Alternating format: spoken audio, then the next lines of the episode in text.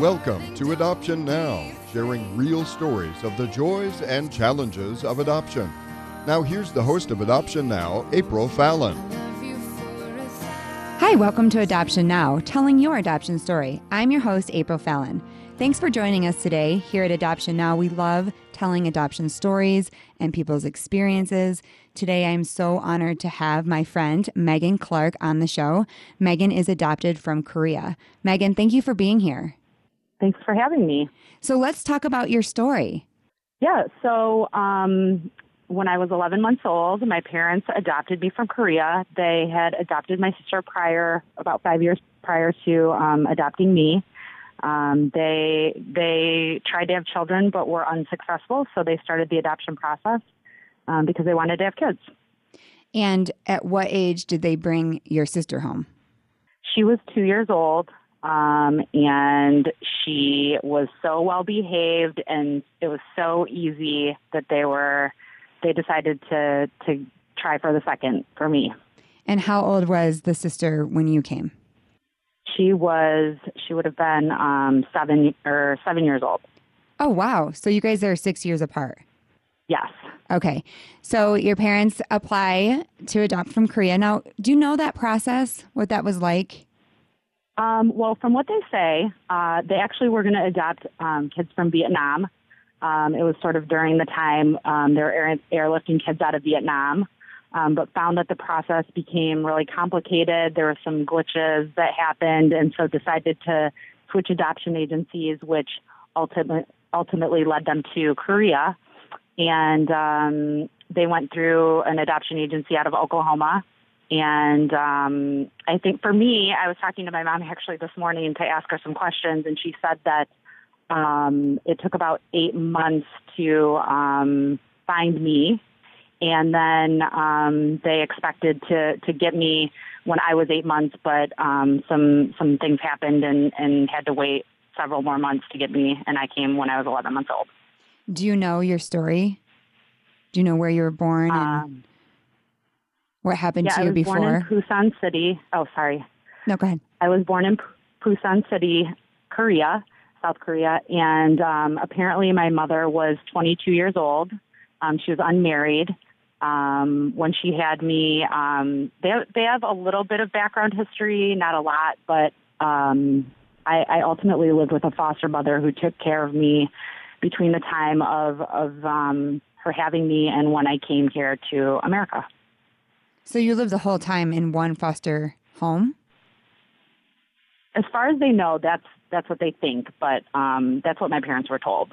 But I, I know that some people have gone back and found their their birth or biological families and, and found that the story they were told by the adoption agency wasn't necessarily what actually took place.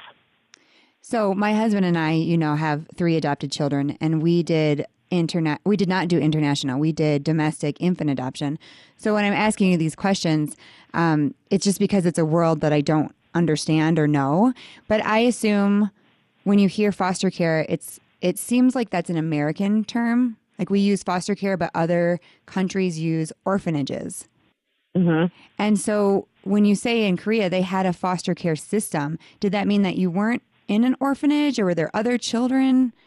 What does that look like I think I started out at an orphanage, but ultimately was placed with this woman who actually is in the picture with me that was sent um, to my parents prior with a, a detailed description of how I ate and what my activity was and things like that. But they know very little about this woman, just that um, she's holding me and smiling in the picture, and, and that's all I know. So you don't know if there were any other kids in the home? I have no idea. No. That's interesting because when we did another interview um, with a mom went to the Congo to pick up her son, she had also moved him into a foster care home. So he was in an orphanage, and then once they got matched, then he got moved to a foster care home and stayed and got much better care. Because in the foster care system in other countries, it's so much better than living in a giant um, facility like an orphanage.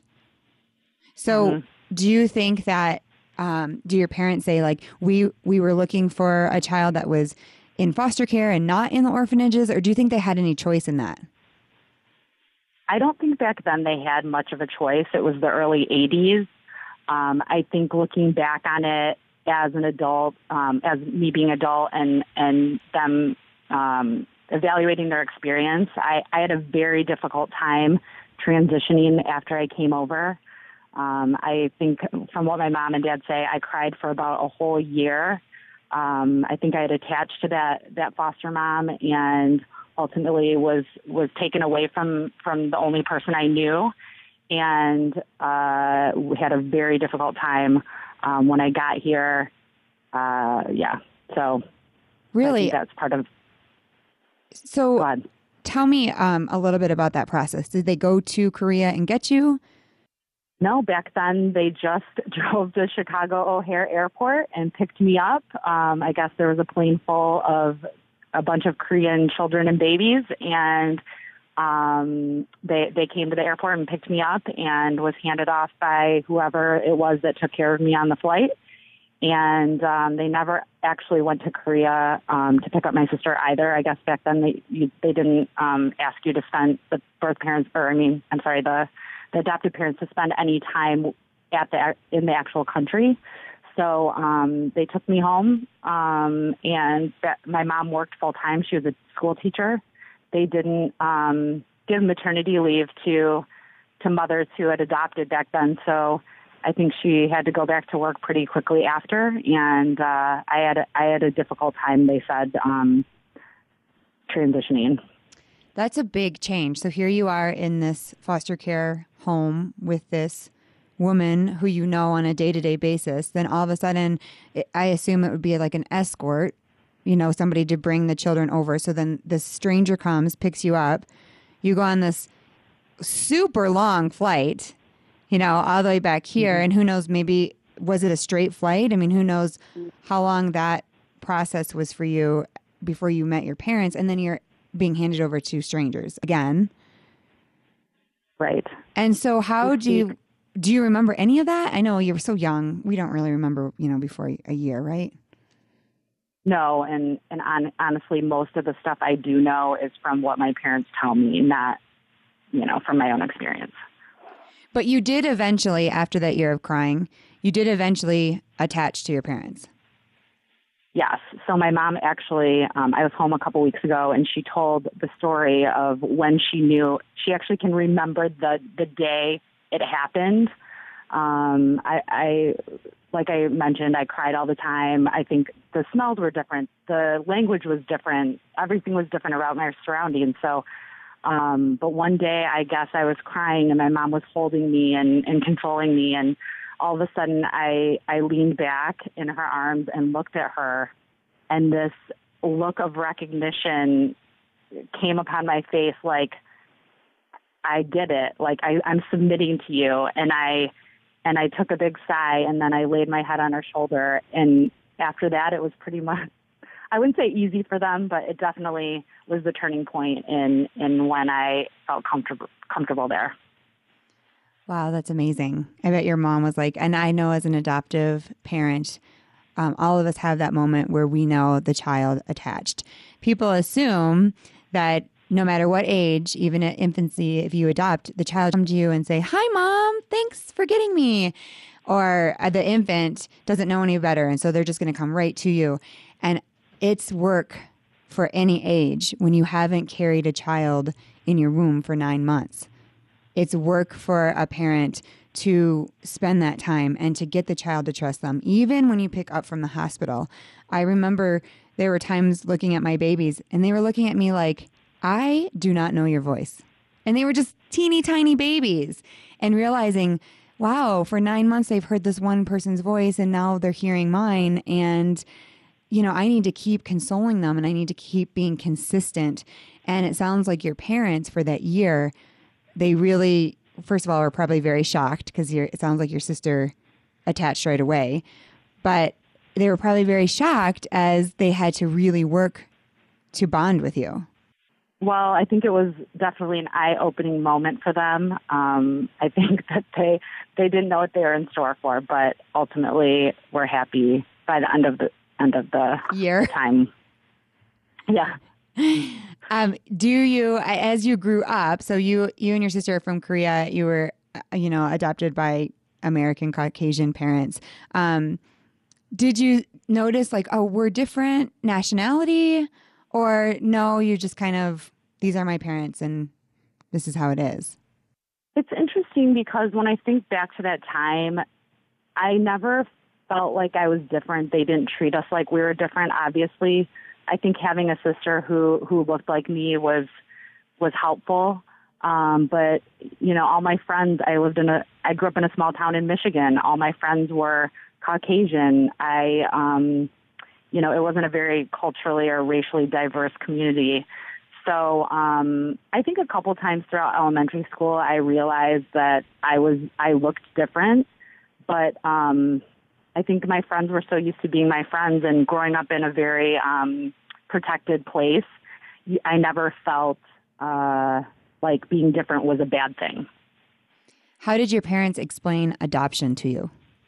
I, I don't think they ever actually explained it to me, like sat me down and explained it. I think it was always something that they celebrated and they told me stories of, um, you know, how I, I, to- I mentioned earlier that I came three months later and they would show me pictures of my room that was full of gifts because they thought I was coming before Christmas, but I didn't end up coming till February.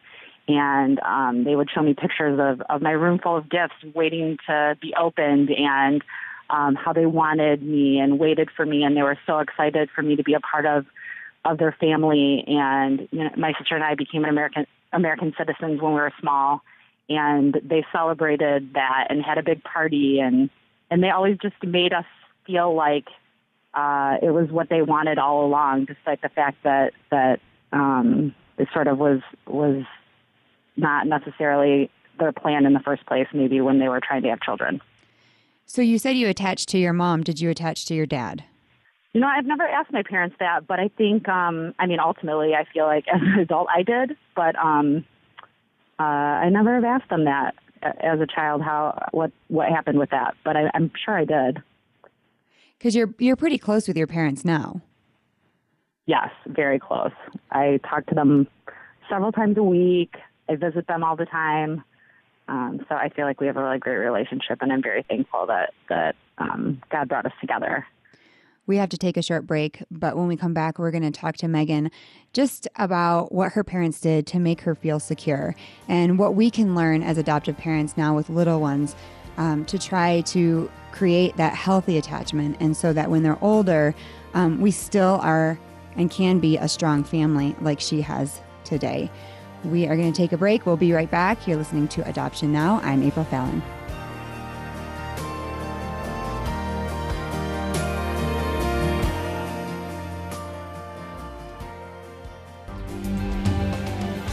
Is listening to the Mighty 670 KLTT Denver. Hi, this is Noah, April's husband, and I want to thank you for listening to this story on today's program. Do you have an adoption story? April and I have been through our own adoption journey, and I'd like to encourage you to contact us about sharing your story. You can do that by going to our website, adoption now.com, and clicking on the Tell Your Story tab. Let's join together and inspire others. And now let's rejoin April and the rest of today's story. Faith and Family Radio, KLTT Denver.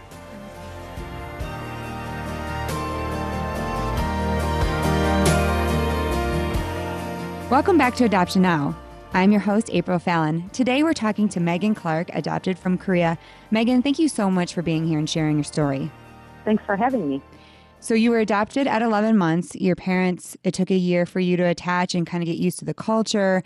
But after that, it sounds like your parents had a really strong connection with you.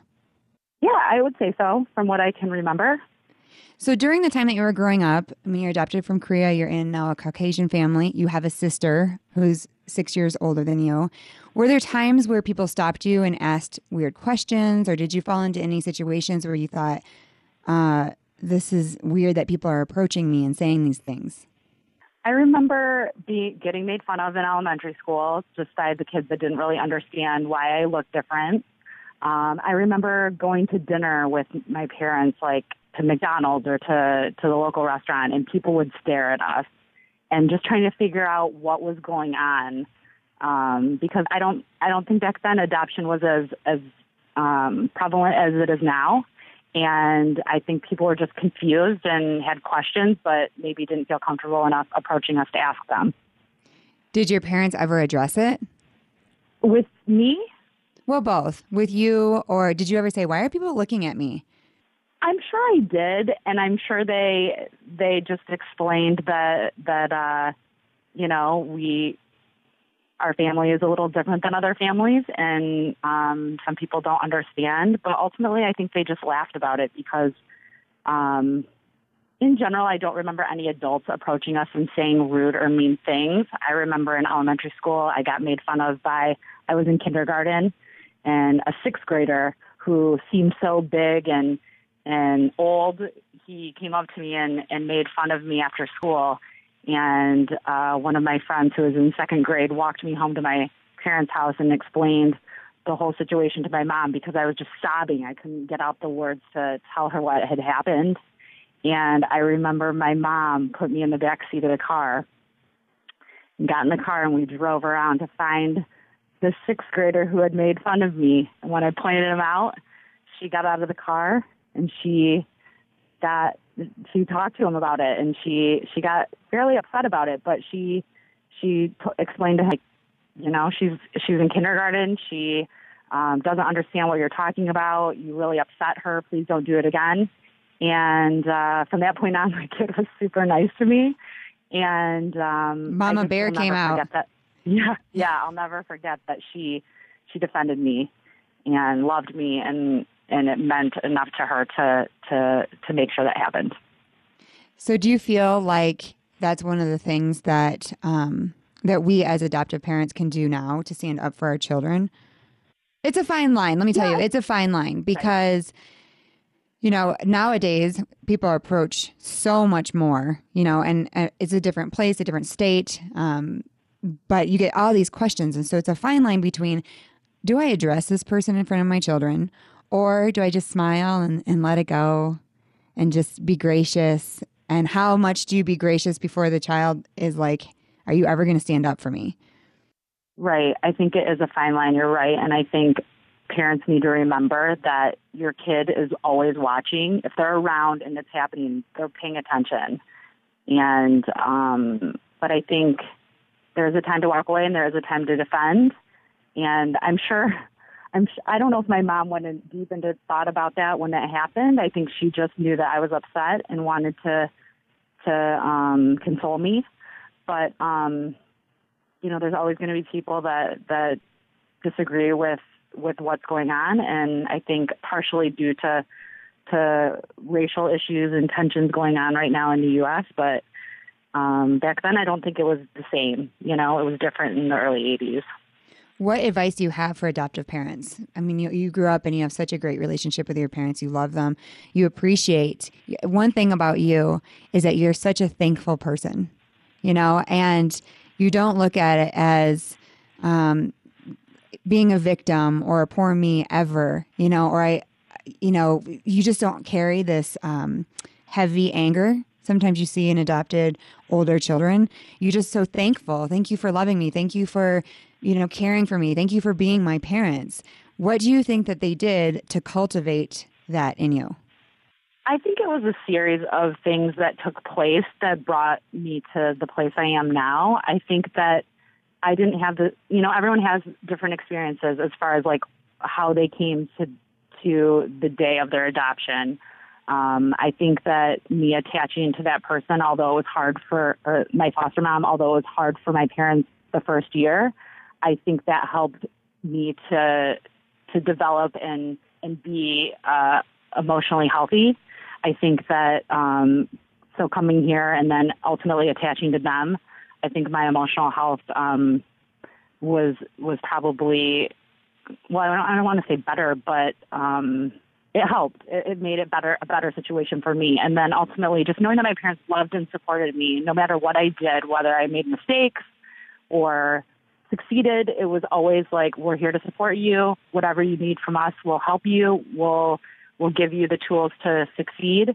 And if you fail, we're still here loving you." Do you think that there's anything that they could have done better? The one thing that I wish they would have done is um, sent me to, which I didn't even know it existed, and I don't even know if they did either. Uh, Korea school. One of my friends was adopted from Korea and lived maybe 30, 45 minutes away from from where I grew up, and I found out um, as an adult that she had gone to Korea school and learned about um, Korean culture. And I think now I wish I would have known a little bit more. I think partially because people ask a lot, like, "Oh, what is, you know, is this thing what people do in Korea?" And I really have no idea. I can't answer any of their questions about Korea. Um, so I wish I wish I would know a little bit more about about that culture. Do you think that that is across the board every kid would like that experience, or do you think that?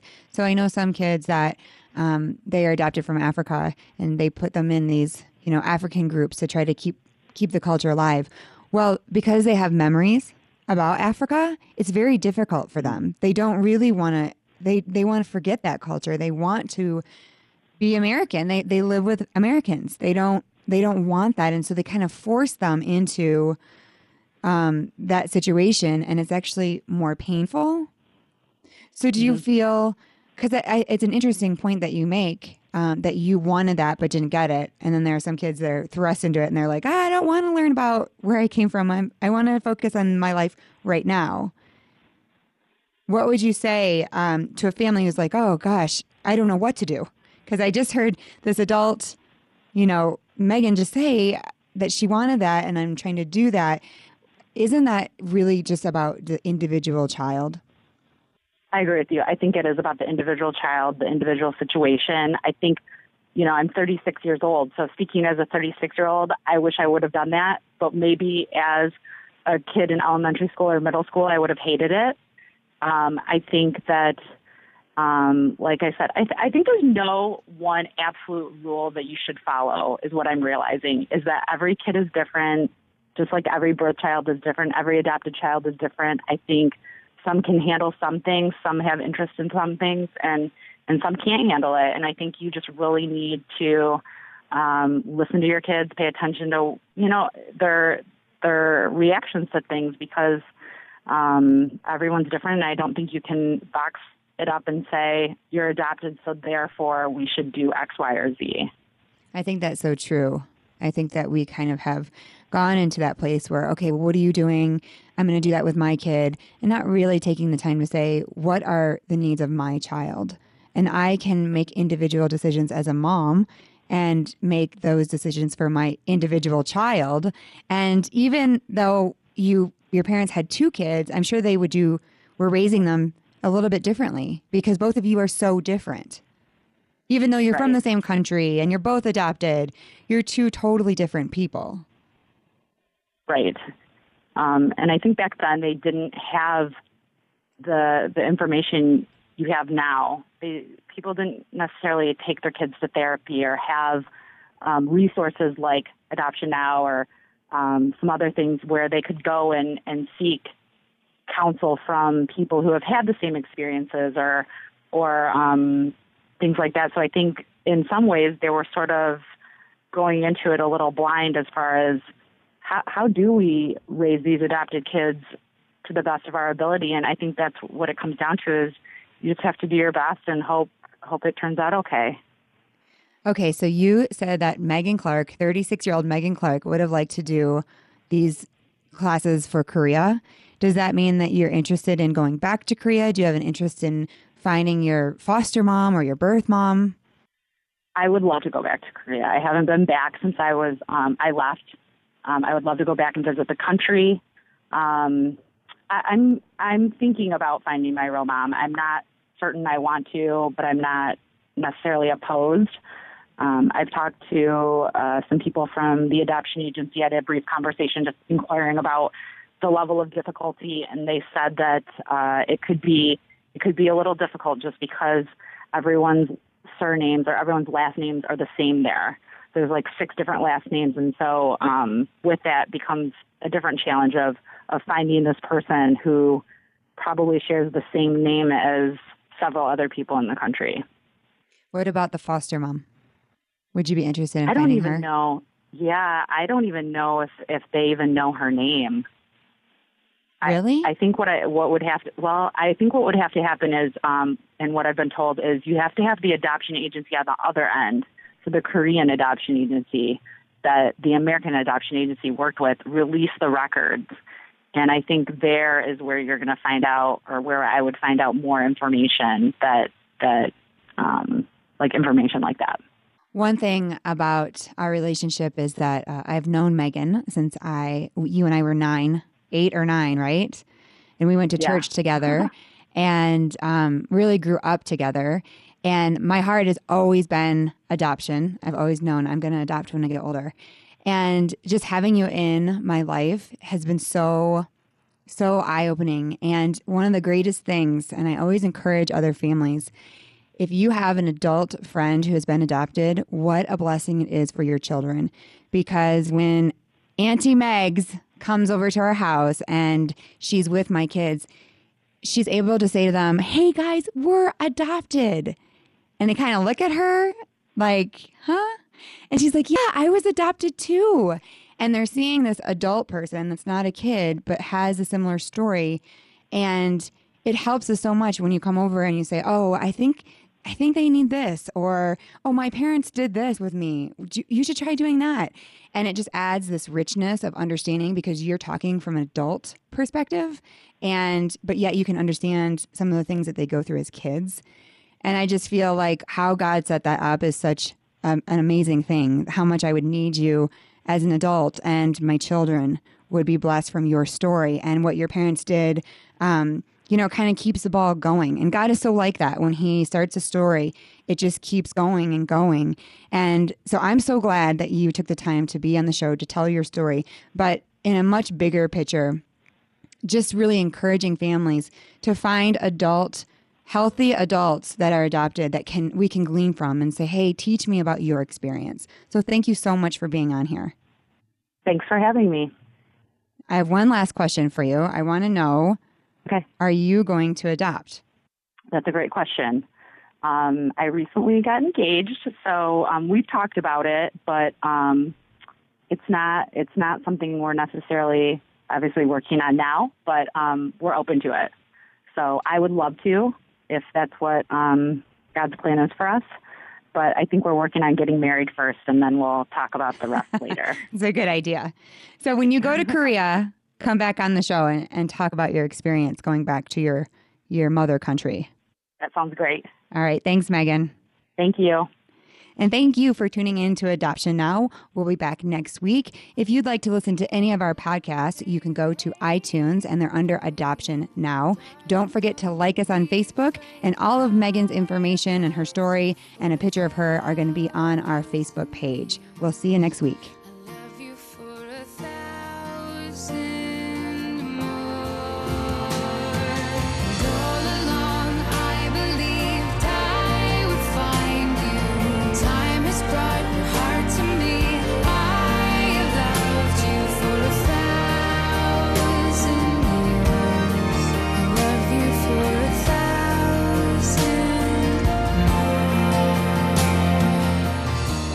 Thanks for joining us for today's Adoption Now. If you would like to tell your story or for more information about Adoption Now, visit the website at adoption-now.com or find it on Facebook. And join us next week at the same time as we share another adoption story on 670 AM KLTT.